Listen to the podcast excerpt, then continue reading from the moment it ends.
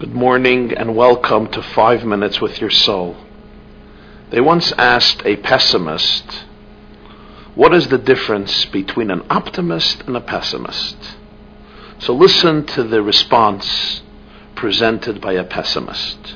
He says, I'll tell you. The optimist is the guy who says, Things can't get any worse from here on.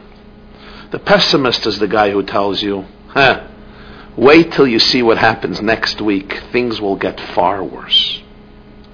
There was once a woman who in 1960 lamented to the late Lubavitcher Rebbe about how miserable and cursed her life was.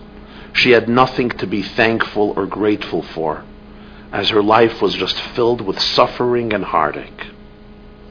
In a moving letter, the Lubavitcher Rebbe responded to her thus. He said, Every life is a conglomeration, a combination of blessings and challenges, of beautiful, exhilarating moments and painful and difficult experiences, of light and darkness, of positivity and negativity, good and evil. The question is what we choose to emphasize, to reflect on, to preoccupy ourselves with.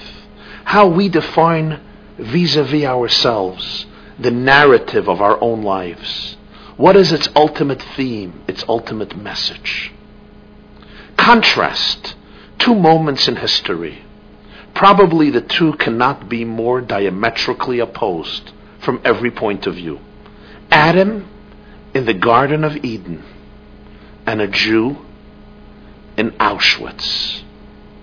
In the Garden of Eden, Adam is blessed with everything. He needs not to worry about his cholesterol or health care, money or food, shelter or longevity. He's blessed with abundance and with everything. And yet, he is defined in the Talmud as a kafui toiva, as somebody who was ungrateful for his blessings. When God asks him, Why did you eat from the tree which I have instructed you not to eat from? He says, It's the wife you have given me. She is the problem. Instead of appreciating the gift of love, the gift of a relationship, he sees his wife as the source of his misery and is deeply ungrateful for what was otherwise a great gift. A Jew in the death camp Auschwitz or Dachau or Treblinka was stripped from everything. No life, no health, no family, no dignity, deprived of the most basic human necessities, reduced to a skeleton. And yet many of these people woke up every morning and recited